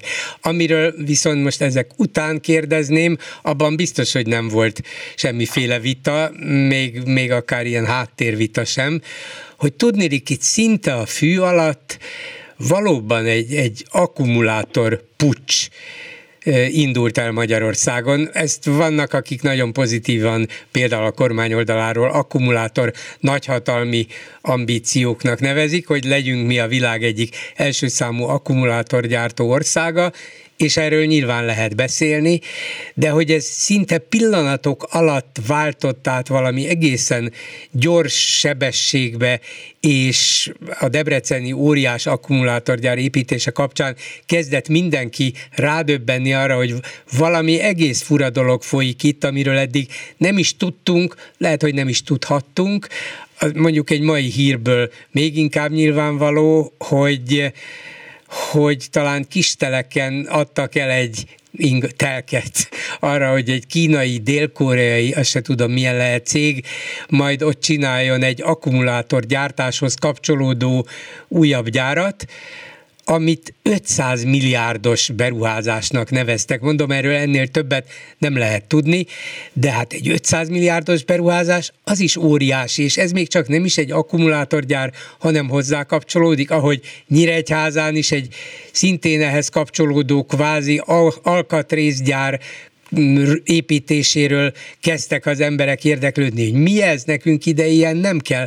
Szóval mi történt itt a fű alatt az elmúlt fél évben, egy évben, hogy szinte már kész helyzet elé vagyunk állítva?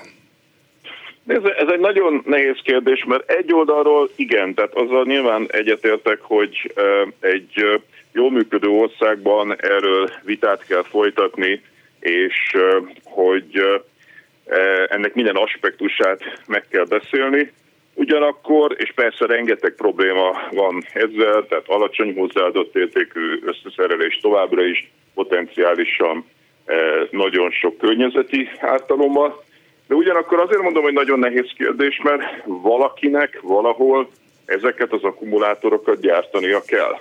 Tehát, eh, hogyha az a mondás, és a zöldeknek is az a mondása, hogy ugye itt egy fenntarthatósági átmenet kell, egy zöld átmenet, ennek bizony része az elektromos autóknak a térhódítása. Az elektromos autó az akkumulátorral működik, és az, e, ugye, a valakinek valahol gyártania kell. Tehát én értem, hogy mindenki azt mondja, hogy ne ott, ahol én éljek, de hogy annak is vannak etikai problémája, hogy azt mondják, hogy akkor ezt gyártsák Kínában. Persze, ugye aztán persze. mi fogjuk használni ezeket az autókat, Persze, de, de nincs is vita itt legalábbis kettőnk között. Én is úgy gondolom, hogy gyártani kell, ráadásul abban van még ráció is, hogy miután Magyarországon vannak nagy autógyárak, ezek közelében lehessenek ilyen ezeket kiszolgáló akkumulátorgyárak, de az egész mégis, mintha abszolút fű alatt jött volna, és csak véletlenül derült volna, hogy hú, ez egy óriási beruházás, hú, az még egy óriási, hú, ennek ilyen víz és e, elektromos energia igénye lesz,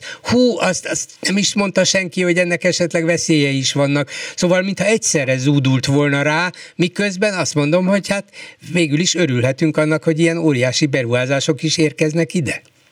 Ez a problémája alapvetően ennek a jobboldali modernizációnak, tehát én azt láttam, hogy a gazdaság történetben van ez a skandináv típusú baloldali szociáldemokratább modernizáció, meg van ez a távol-keleti típusú, e, ilyen e, Szingapur, Tajvan, Korea típusú jobboldali modernizáció, hát az utóbbiban nem annyira szokták megkérdezni az embereket. Nagyjából az a gondolkodás, hogy Debrecen környékén alapvetően munkanélküliség volt, még e, alacsony képzettségű emberek, és akkor azt gondolja egy felvilágosult, magát, magát felvilágosultnak gondoló modernizáló kormányzat, hogy ezeknek az embereknek először munkát kell adni valamilyen szinten, e, és hát persze ennek vannak hátrányai, de a lényeg az az, hogy egy térségben ugye a BMW gyár, autógyártás Magyarországon azért ez egy 30-40 éves paradigma, de most már benzines, dízeles autókat nem érdemes gyártani, meg nem is fognak az EU-ban, akkor erre kell ráállni, hogy az elektromos autók és az ehhez kapcsolódó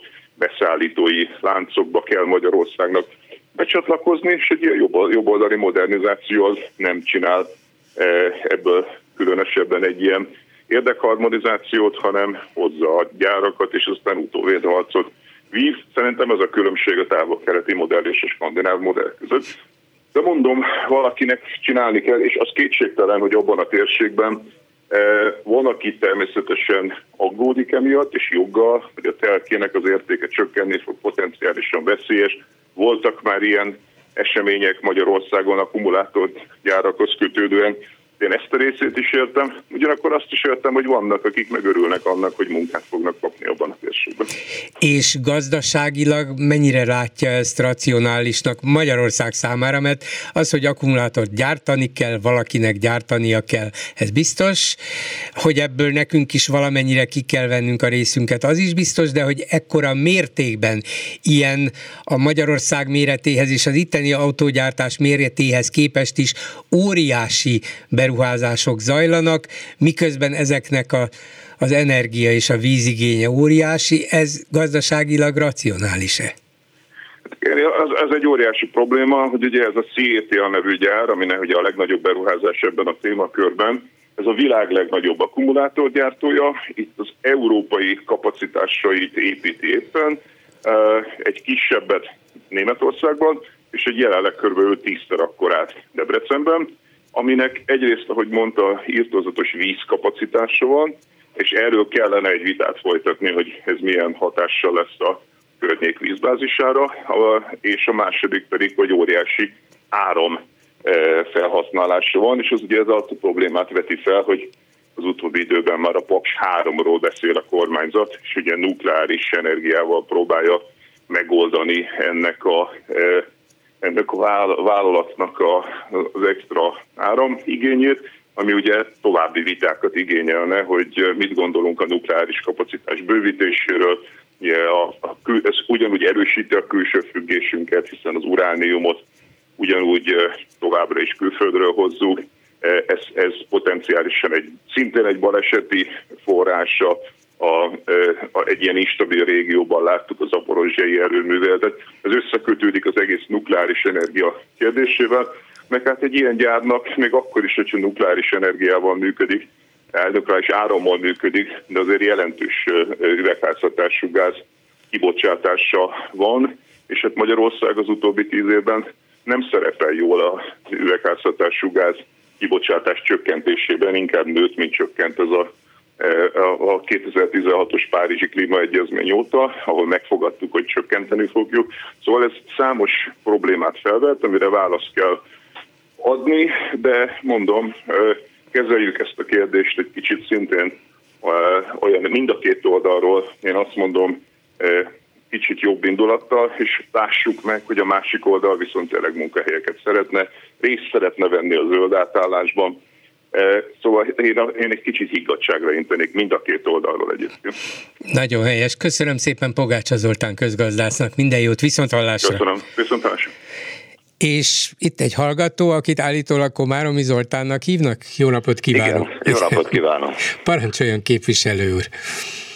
Ezelőtt egy 12-13 perccel szavazta meg a parlament kormánypárti többsége azt, hogy a kormány javaslatára rendkívüli tárgyalási rendben tárgyalja meg azt a törvényjavaslatot, amelyik a Magyar Orvosi Kamarának az összes olyan jogosítványát elveszi, ami a szakmai érdekképviselet létéhez, illetőleg működéséhez szükséges lenne, és ezt gyakorlatilag holnap reggel 9-től délutánig megtárgyalja, lezárja és megszavazza. Tehát ez hihetetlen. Hát ez tényleg olyan, mint egy rendőrállam. Olyan. Olyan. Mi lesz, olyan. Ennek, mi lesz ennek a következménye? Hát nem tudni. Itt most nagyon sok fog múlni egyrészt a kamara elnökségén, hogy ő ezt a dolgot mennyire higgadtan és mennyire szakszerűen tudja kezelni, és nagyon sok fog múlni az orvos kollégákon, akiknek tulajdonképpen 30 napjuk lesz arra, hogy eldöntsék, hogy akarnak-e az orvostársadalomnak egy valamennyire hatékony és egységes érdekkép, szakmai érdekképviseletet, vagy pedig, ha nem mozdulnak, akkor automatikusan kilépteti őket a kormány a kamarából, és a kamara pedig ott marad gyakorlatilag bevétel nélkül, hatáskör nélkül, és gyakorlatilag innentől kezdve ez a kamarai ö, eszmének a megcsúfolása, és nagyon kíváncsi leszek egyébként a másik két hivatásrendi kamarára, ami az egészségügyben van, a gyógyszerész kamara, illetőleg a szakdolgozói kamara, hogy ők hogy fogják ezt a lépést kommentálni, mert én úgy látom, hogy ha nem lesz szolidaritás a szakma több képviselője között, akkor itt gyakorlatilag szépen leszalámizva mindenféle szakmai érdekképviseletnek vége ebben a kormányzati ciklusban. 5 óra előtt betelefonált egy orvos névvel, vállalva a nevét, és azt is vállalva, hogy a kormányt egyszerűen maffia szervezetnek nevezte, a szolgálati jogviszonyt pedig rabszolgálati jogviszonynak, szóval a véleménye elég markáns volt, és ő azt feltételezi, hogy talán egy-két ezer orvos lesz, aki majd a kamarában akar maradni. Én ezt hát mit mondjak, idegesítően kevésnek tartom. Önnek is vannak ilyen félelmei, mely, hogy a 30 ezer orvosból egy-két ezer lesz az, aki ragaszkodik a kamarához? Én nem tudok, nem vagyok jós. Ö, viszonylag ismerem a Magyar Orvosi Kamara történetét, az egyesületi megalakulástól tulajdonképpen a legutóbbi küldött közgyűlésig, de úgy látom, vagy én úgy gondolom, hogy mivel az elfogadott törvények és az elfogadott rendeletek szerint minden orvos vezényelhetővé válik a megyei kórházi egy szerződés aláírása után egy-egy megye bármelyik egészségügyi intézményébe, hiszen ez csak egy egyik osztályról a másik osztályra történő átvezénylést jelent, és az viszont jogilag, munkajogilag ugyanaz, hogyha Kecskeméten az egyes belgyógyászat helyett a kettes belgyógyászatra mondják, hogy menjen dolgozni, vagy pedig a Bajai Kórházba mondják, hogy menjen dolgozni. Ennek nincsen határa, nincsen bejelentési kötelezettsége az intézménynek, tehát szélső esetben reggel nyolckor közölhetik valakivel, hogy ő innentől kezdve baján dolgozik. Én úgy gondolom, hogy a kollégák végig fogják gondolni, hogy a szakmai érdekképviselet mellett teszik le a voksukat, vagy pedig megnézik, hogy mondjuk 600-800 kilométerrel nyugatabbra milyen lehetőségeket kapnak a gyógyításra. A magyar egészségügyi szakembereket Európa szerte megbecsülik, és nagyon sokan, sajnos már eddig is nagyon sokan hagyták ott ezt a magyarországi munkahelyüket. A fiatalok részére tulajdonképpen szinte nem marad más megoldás, és ezt egyébként nem a kormány, nem az orvosi kamara, hanem a lakosság fogja megsínleni. Hosszabbak lesznek a várólisták, nehezebben lehet orvoshoz eljutni. Arról már nem is beszélek, hogy 920 ezer embernek jelenleg sincs házi orvosa, mert olyan magasra futott föl a házi orvosi betöltetlen praxisok száma, én nagyobb borulátó vagyok ez ügyben. Ha az orvosok végig gondolják ezt a, ezt a folyamatot, hogy mit tettek velük, vagy mit akarnak velük tenni, akkor megmenthetik a kamarát. Hogyha nem mentik meg a kamarát, csak mit tudom én, 5000-6000 tagja lesz, akkor tulajdonképpen lesz egy szervezet, amelyik szót emelhet, hogyha valamilyen káros dolog történik az egészségügyben, de jogosítványok nélkül szinte tehetetlen lesz. Más nyomásgyakorlási eszköze az orvosoknak nincs, mint az, hogy a, hát vagy részben a kamarához csatlakoznak, és nem 5000-en, hanem legalább 25 ezeren, vagy a lábukkal szavaznak, és elmennek nyugatra? Aki a lábával szavaz, arról lemondhatunk, mert a kollégák már évek óta várnak, akik még egyáltalán nem telepettek le véglegesen nyugaton, Svédországban, Németországban, Ausztriában vagy az Egyesült Királyságban, ők vártak, nagyon sokáig vártak, hogy valami normális viszony jöjjön, és itt nem is a fizetésről van szó, hanem hogy az egészségügyi intézmények normálisan működjenek, normálisan legyenek felszerelve, hogy ténylegesen lehessen gyógyítani, mert aki orvostak ment, az végül is azért ment orvostak, hogy mert, mert akar és szeret gyógyítani. Ez egy hivatás. Ezt nem kéne elfelejteni de ha mindig csak negatív, negatív, negatív intézkedések történnek, akkor a fiatalok gyakorlatilag nem látnak majd ebbe semmiféle fantáziát. Nem lesz kitől megtanulni a szakmát, hogyha még egy három-négy ezer orvos, szakorvos külföldre megy, és ez nagyon-nagyon sötét, borulátó jövőt idéz nekünk, nekünk pácienseknek. Tudom, hogy ö, olyat kérdezek, amire nem igazán van nagyon konkrét vagy precíz válasza, de mégis ott a parlamentben ülve, amikor előterjesztették ezt a hát tényleg statáriális törvényjavaslatot, akkor nem látott olyan fideszes vagy kormánypárti képviselői arcokat, amelyek eh, azt jelezték, hogy hát azért ez, ez inkább szégyelni való, vagy, vagy éppen büszkén odavágjuk nektek, hogy ezt is meg tudjuk csinálni, nézzétek, ugráljatok csak. A szavazásból ered, vagy eredményéből levezethetően mind a három orvos képviselő, aki a Fideszbe van, eh, megnyomta a gombot. Tulajdonképpen illúzióm sincs arra, hogy akár Molnár Ágnes, akár Pesti Imre, akár Mészáros Lajos, akár Kovács József, bocsánat, négyen vannak, valaha is az orvostársadalom érdeke két tekintetbe véve politizálna, ők a Fidesz frakció hűséges tagjaként meg fogják nyomni minden esetben a gombot, amikor arról van szó, hogy a kormány valamit akar, vagy előterjeszt. Itt er, erről tulajdonképpen nincs is mit beszélni.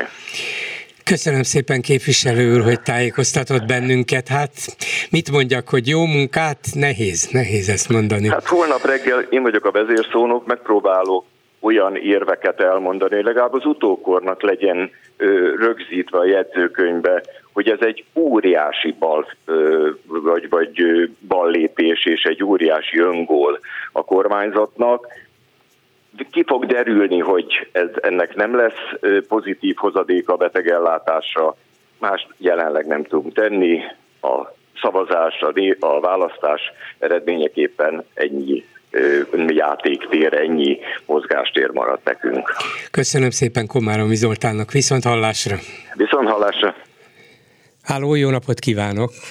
Jó napot kívánok, Bolgár úr, Tóth Attila vagyok. Volt egy fölvetett végülis kérdés, hogy mi van akkor, hogyha Magyarország kilép az Unióból. Igen. Hogy mit hogyan akkor? készüljünk föl erre? Igen. Igen. Igen, én mint magánember úgy gondoltam, hogy, hogy egy pár szót ez ügyben. Persze. Nem tudom, hogy más, hogy vélekedik eme kérdés kapcsán. Én nekem, hogyha egyedül élnék, valaki visszatart, aztán ebből zárójelt, egy zárójelet kezdek el, aztán utána kifejtem, hogy, hogy a teljes véleményt véleményemet. Tehát egy valaki visszatart ahhoz, hogy én ne menjek ki Ausztriába. Itt egy zárójelet bezárok.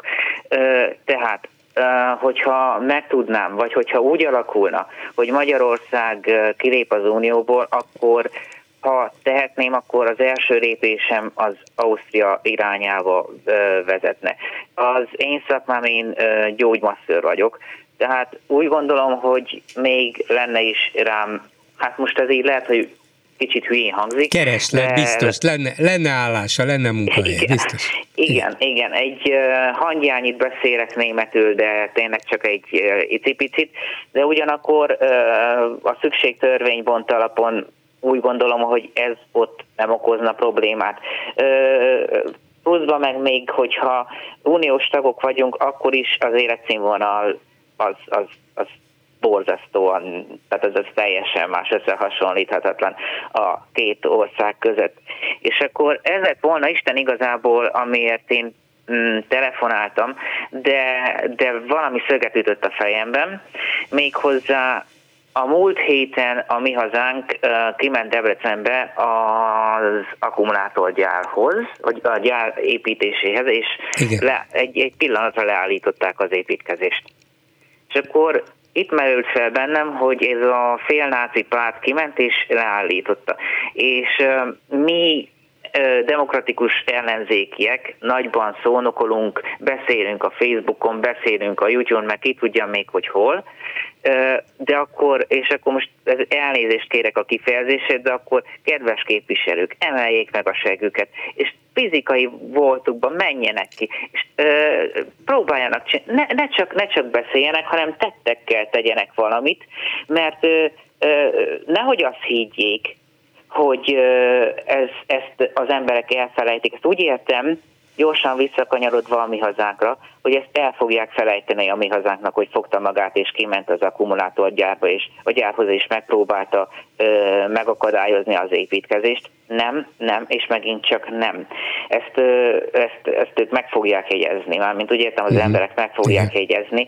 Ugyanakkor azt is megjegyezték volna, hogyha a demokratikus ellenzék legalább egyszer, legalább valamiben tényleg együttműködve, egyetértve együtt kimegy, és akkor ott megpróbálja, amint az imént is említettem, fizikai valójában meggátolni, vagy legalább, hogyha órára, két óra hosszára ö, megbénítani az egészet, de legalább megmutatták magukat, hogy igen, figyeljetek, figyeljetek ide, én is itt vagyunk, mi is itt vagyunk, próbálunk valamit csinálni, és nem csak szavakban, igen, hanem tettekben is. És hogyha a rendőrség netán elvonszolná őket, mondván, hogy itt törvénytelenül akadályozzák a munkát, akkor annak még nagyobb látszata lenne. Körülbelül olyan, mint a, az állami tévében, amikor az ellenzéki képviselők bementek és kirángatták őket a biztonságiak, ugye?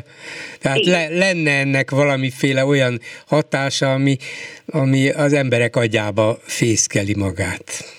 Igen, és akkor uh, én is erre gondoltam egyébként, hogy az akár talán nem is a úgymond királyi csatornán, mert ott biztos, hogy, hogy erről, hogyha be is számolnák, akkor negatív értelemben állítanák be a képviselőket, de, de akkor, akkor már legalább felfigyelnénk rá, rá, felfigyelnénk rá, hogy na valamit csináltak, valamit, valamit tényleg fizikailag is kimentek, az, úgy mondta annak idén, hát kimentek az utcára, most fogalmazzunk nagyon sarkosan, és akkor tettek valamit, és nem csak bent a parlamentben szónokoltak, hogy hát esküszöm, hogy néha röhögő görcsöt kapok, amikor azt mondja egyik másik pártnak a tagja, hogy követelem. Itt van, nincs, nincs, mit követelünk? Hát kétharmaddal, és az a félelmem, hogy a következő választás is simán megnyeri a Fidesz. Most már csak abban reménykedek, hogy, hogy nem vezeti ki az Unióból. Ugyanakkor, hú, de nagyon csúnyát tudtam volna mondani, tehát, hogy nem vezeti ki az Unióból, hiszen egy-két képkockát ott lehetett látni, hogy ott ül egymagába ez a XYZ, mert hadd nem mondjam ki, amit most én róla gondolok, mert az nagyon csúnya. Tehát ott ül egymagába, és ahogy azt a külföldi újságíróknál is megemlítette, hogy igen, ő kimenne, de nem teheti meg. Igen. Igen, hát szóval nem tudom, hogy mik, ugye nyilván kellene gondolkozni ezen több emberrel, olyanokkal, akik, akik értik is ennek a csízióját, hogy minek volna igazán hatása, hogy nem mindig ugyanazokat az egyébként már hatástalan és ismert formulákat és módszereket próbálják bevetni, szóval, hogy fölhívják az emberek figyelmét arra, hogy valami nincsen jól, és korlátozottak az eszközök, tudjuk, de lehet, hogy éppen ezért kellene kitalálni valami látványosat és erőset. Akkor még egy pár mondatot engedjen már meg bolgárul a háborúról, tényleg rövid leszek, gyors leszek. Hihetetlen médiát csinált a Fidesz. Úgy értem, hogy, hogy elképesztő. Most legutóbb megkérdezte az egyik kollégám, hogy Attila, neked mi a véleményed Zelenszkiről, az ukránokról?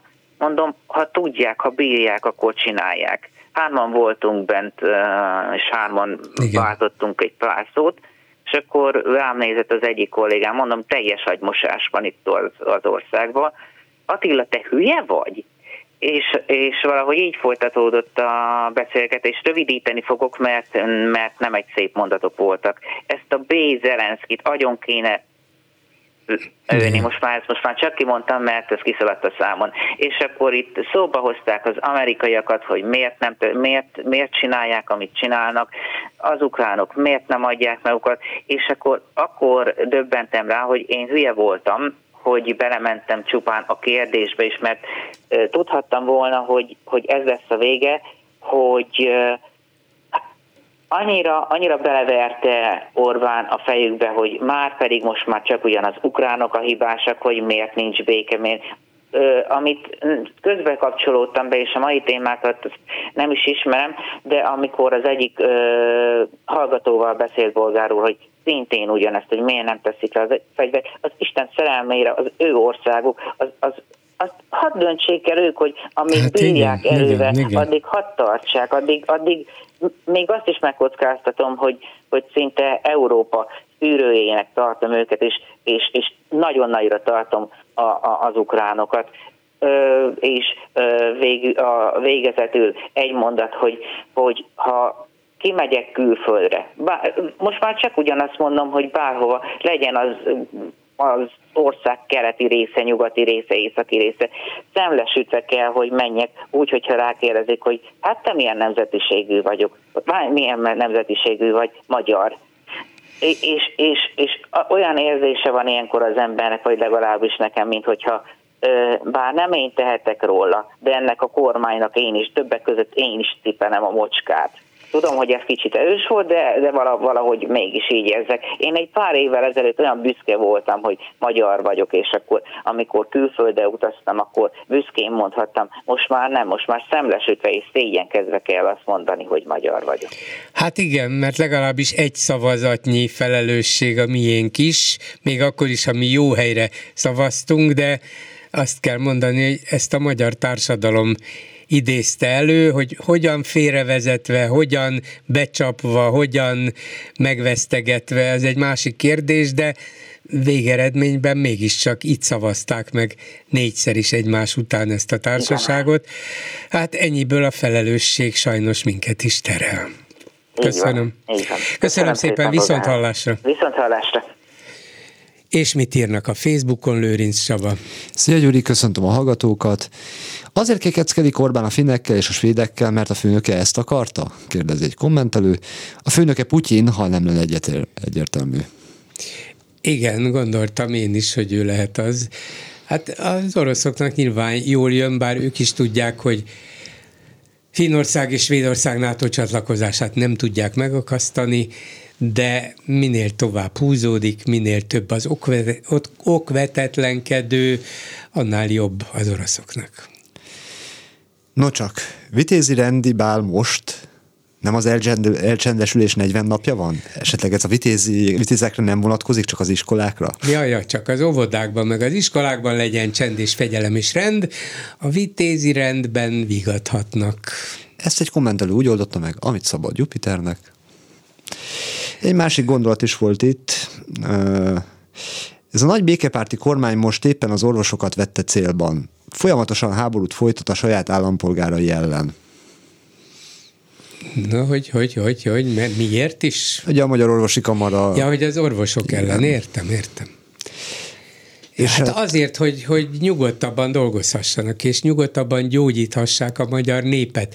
Nem kell itt állandóan az orvosokat valamiféle harcra tüzelni a kormány ellen, a kormány jól látja a problémákat, meg is van a megoldása mindenre, úgyhogy az orvosok segítsenek ezeknek a problémáknak a megoldásában. Kell, hogy a valóságban nem úgy működik az egészségügy sem, hogy rend, fegyelem, és akkor minden jól lesz. De talán majd egy, ezek majd után most? így lesz. Na majd most.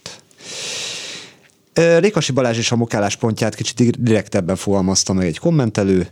Nem félreértette a kormány, hanem szokásához hívően gátlástalanul hazudik. Jaj, persze, persze, hát ez így van, már nem is tudnak azt hiszem más üzemmódban gondolkozni, de feltételezem, hogy például az orvosi kamarának nem lesz kötelező a tagsága, akkor a kereskedelmi és iparkamarának sem. Ezt a kérdést, egy ilyen... Igen, ezt a kérdést fel is tette néhány kommentelő, igen. így van, hogy ami nem tetszik a rendszernek, az betiltják, csak a valaki nem látja. Az orvosi kamarai tagsága nem, nem lesz kötelező, a haveri kamerák, kamarák maradhatnak, sőt, adómódjában hajtják be a tagsági díjat, ez az első felvetés. És ezek után milyen kamara jön? Felkészülhet az iparkamara, ügyvédi kamara? Végül is azért gondoljuk meg, hogy egy igazi diktatúrában mi történt volna, az orvosi kamara ugrál, nem tetszik neki valami, kinyitja a száját, akkor jön a rendőr, és elviszi, és becsukja a vezetőket. Hát történt nálunk ilyen? De hogy is, hát nyugodtan kiabáljanak, amit akarnak. Lehet, hogy mögülük eltűnik a kamera, de hát Istenem, az, az még mindig nem valami fizikai inzultus. Nem, végül csak az egészségügy omlik össze, de hát az, az, az már addig is, eddig is a szakadék szélén táncolt. Egyébként egy kommentelő hozzátette, hogy szerinte csak az, az orvosi kamarát fenyegeti, de ne adjunk neki ötleteket. Hát vannak nekik ötleteik szerintem maguktól is. A végére egy kérdés. Hegyi Gyulának az a feladata itt a rádióban, hogy rendszeresen az egekbe vigye a vérnyomásunkat? Köszönöm, jelentem sikerült.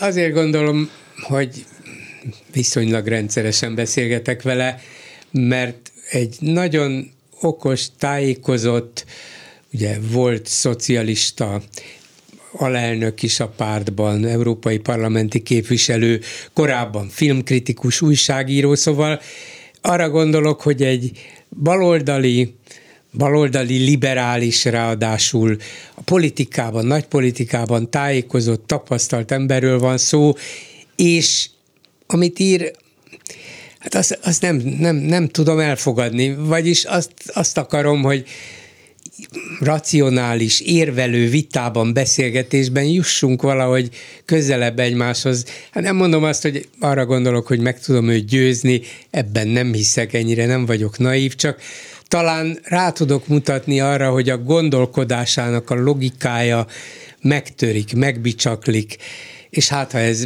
azon kívül, hogy egyesek vérnyomását fölviszi, talán segít másoknak is abban, hogy világosabban lássanak. Ez az én felvetésemet is igazolod, mi szerint neki nem kell feltétlenül a rádióban megszólalni ahhoz, hogy mások vérnyomását feltolja az egekbe.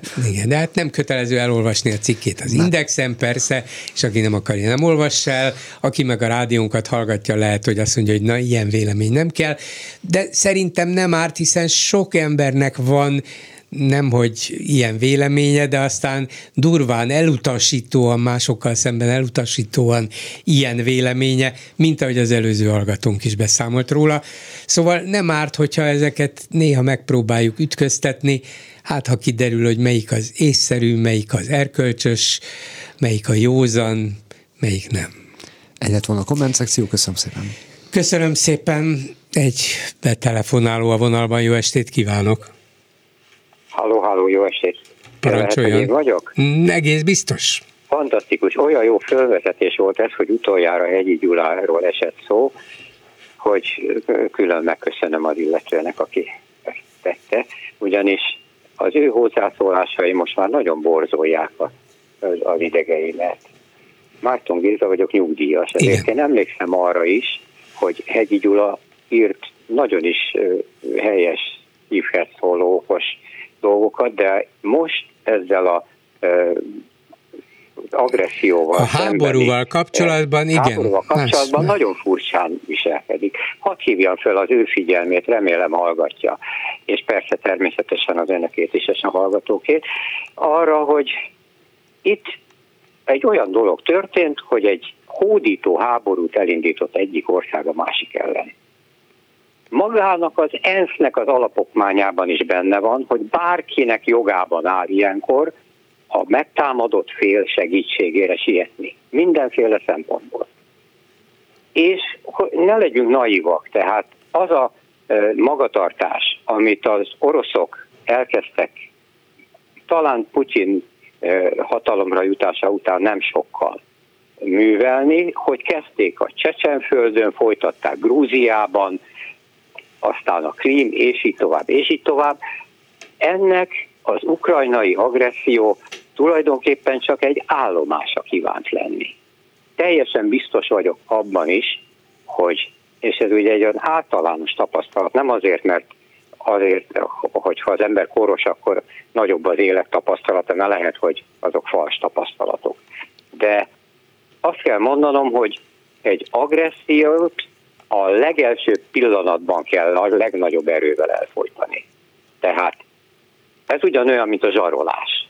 A zsarolónak sem szabad egyetlen pillanatra sem engedni, mert csak fokozódik a nyomás. Igen, utána. teljesen igaza van. Érdekes módon Orbán Viktor az egyik legutóbbi beszédében elmondta, hogy hát milyen jól kezelte a korábbi válságokat az Európai Unió, például Sárközi francia elnök, amikor Grúziával kapcsolatban ugye az oroszok támadtak, és akkor Sárközi közbelépett, és sikerült is rendezni igen, úgyhogy ott maradtak az orosz csapatok. Vagy Merkel azt, hogy milyen remekül kezelte meg a franciák a krími annexiót, és, és helyre jött, helyreállt a béke. Igen, úgy, hogy az oroszok annektálták a területeket. Szóval, mintha Orbán saját maga ellen beszélt volna, igen, hogy sikerült békét teremteni, sikerült, az oroszok megjöttek egyre előre. Hát mi ez? Az a, béke, az a béke igazán béke, amelyik igazságosan születik. Tehát a az igazságtalan békéről a történelem nagyon sokszor bebizonyította, hogy nem valódi béke.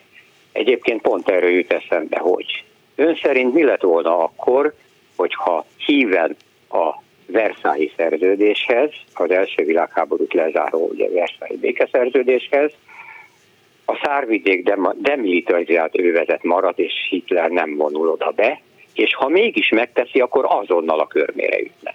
Hát igen, igen. Lett volna második világháború? Hát kisebb eséllyel, az biztos, nem tudjuk, de az biztos, hogy, hogy állandóan a, a megbékélés, jó, békítsük meg, adjunk neki oda ezt, fogadjuk el azt, és ez lett a vége. Igen, ugyanez történik most is. Hát látjuk, maga Orbán írta le, hogy hogy ért el a békét Európa úgy, hogy az oroszok nyomultak előre. Hát ez Igen. Hihetetlen. De az oroszok előre nyomulása is.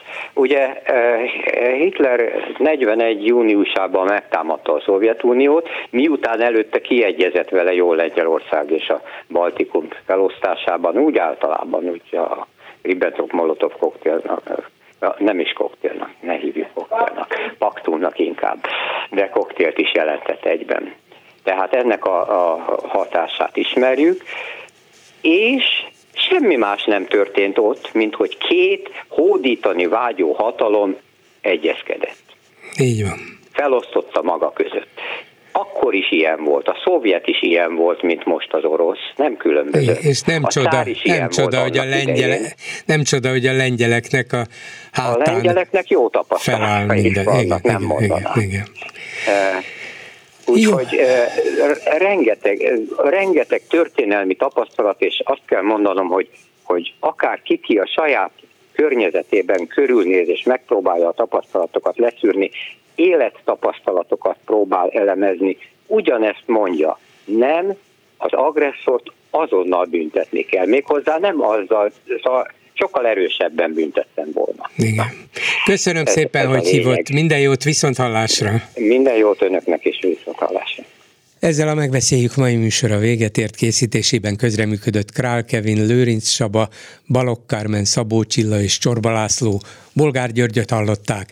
Viszont hallásra holnap.